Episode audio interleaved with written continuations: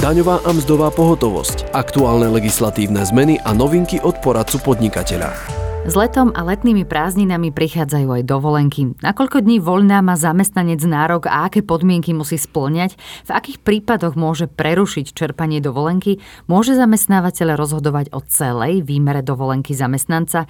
Odpovede na tieto a ďalšie otázky nám povie poradkynia mzdového centra firmy Poradca podnikateľa pani Viera Kubanková. Dobrý deň. Dobrý deň, prajem.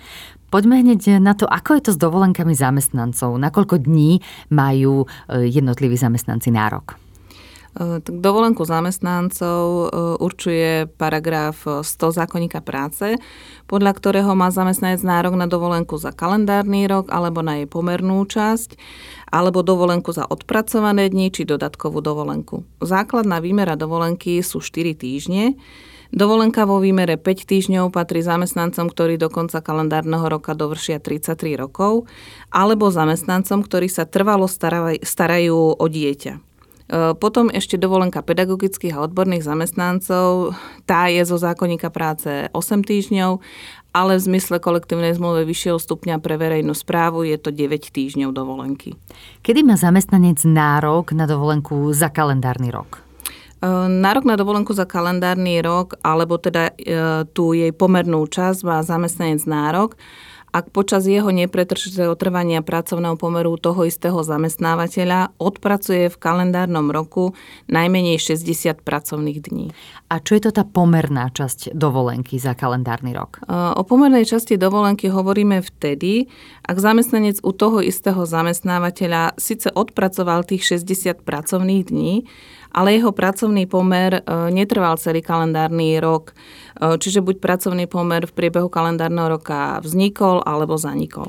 A ako môžeme vypočítať tú pomernú časť dovolenky? Na to nejaký vzorec? Uh, áno, pomerná časť dovolenky je vlastne jedna dvanástina za každý celý kalendárny mesiac trvania pracovného pomeru. Môžeme si k tomu uvieť nejaký príklad z praxe? Áno. Vypočítame si napríklad alebo určíme dovolenku zamestnanca, ktorý pracoval od 1.9.2021 do 20. maja 2022. Keďže dovolenka sa posudzuje za každý kalendárny rok samostatne, musíme najskôr posúdiť, či v danom roku 2021 a 2022 zamestnanec odpracoval 60 pracovných dní.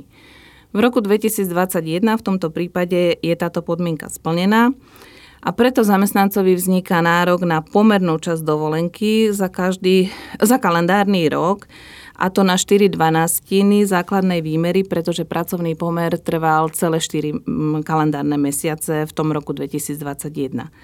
V roku 2022 je tiež splnená tá podmienka, čiže odpracoval 60 pracovných dní a vzniká nárok na pomernú časť dovolenky za kalendárny rok a to na 4 dvanastiny tej základnej výmery.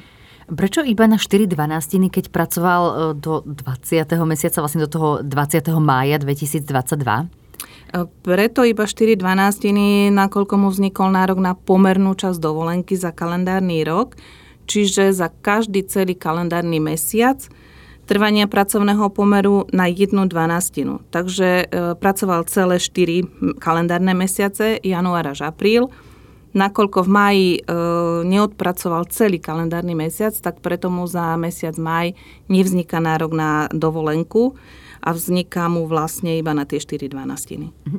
Na akú dovolenku má ešte zamestnanec nárok a kedy? Zamestnanec má ešte nárok na dovolenku za odpracované dni, a to vtedy, ak mu nevznikol nárok na dovolenku za kalendárny rok alebo jeho pomernú časť. A ako sa e, táto dovolenka za odpracované dni počíta? E, dovolenka za odpracované dni sa počíta za každých 21 odpracovaných dní. Má teda zamestnanec nárok na jednu dvanástinu. Mhm, povedzme si aj k tomuto nejaký príklad. E, napríklad zamestnankyňa bola na materskej dovolenke v roku 2022 do 13. marca kde zamestnávateľ teda zistil, že nesplnila podmienku odpracovania 60 pracovných dní a preto jej nárok na dovolenku za kalendárny rok nevznikol, ale vznikol jej teda nárok na dovolenku za tieto odpracované dni ktorá vlastne sa počíta za každých tých 21 odpracovaných dní a od začiatku roka do toho 13. marca odpracovala 50 dní, čiže jej vzniká nárok na dve dvanastiny základnej výmery dovolenky. Mhm, hovoríte, že odpracovala 50 dní. Ona vlastne bola na materskej dovolenke, čiže to sa počíta ako práca? Áno, áno, aj e, materská dovolenka alebo trvanie materskej dovolenky sa považuje za výkon práce a teda sa počíta do, e, toto obdobie sa počíta do odpracovaných dní. Čo v prípade, ak bude zamestnanec čerpať dovolenku, koľko dní mu môže zamestnávateľ určiť? Zamestnávateľ disponuje vlastne celou výmerou dovolenky zamestnanca, čiže môže mu určiť aj celú výmeru dovolenky. Samozrejme, že pri e, určovaní čerpania dovolenky musí prihliadať aj na potreby zamestnanca. Mhm, určite je to aj na vzájomnej komunikácii a, samozrejme, a, a dohode. Samozrejme, áno. Ešte sa opýtam, ak sa zamestnanec dohodol so zamestnávateľom na čerpaní napríklad 10 dní dovolenky a zamestnanec v čase dovolenky je ošetrený v zdravotníckom zariadení, je potrebné mu túto prekažku na strane zamestnanca zaplatiť? E, nie, pretože e, paragraf 114 zákonníka práce hovorí, že dovolenka sa prerušuje E, iba v prípadoch napríklad čerpania materskej dovolenky alebo rodičovskej dovolenky.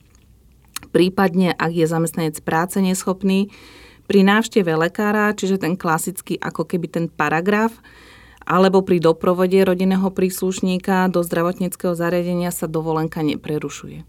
A čo to v praxi znamená, že sa neprerušuje? E, to znamená, že ak má zamestnanec určené čerpanie dovolenky napríklad na tých 10 dní, e, a pôjde v priebehu tejto dovolenky na ošetrenie, že je potrebné, aby bol ošetrený alebo teda bude sprevádzať e, rodinného príslušníka na ošetrenie, tak táto dovolenka sa vlastne mu neprerušuje, čiže zamestnávateľ mu nepreplatí tú prekážku v práci na strane zamestnanca, ale naďalej mu bude evidovať a platiť dovolenku. Uh-huh.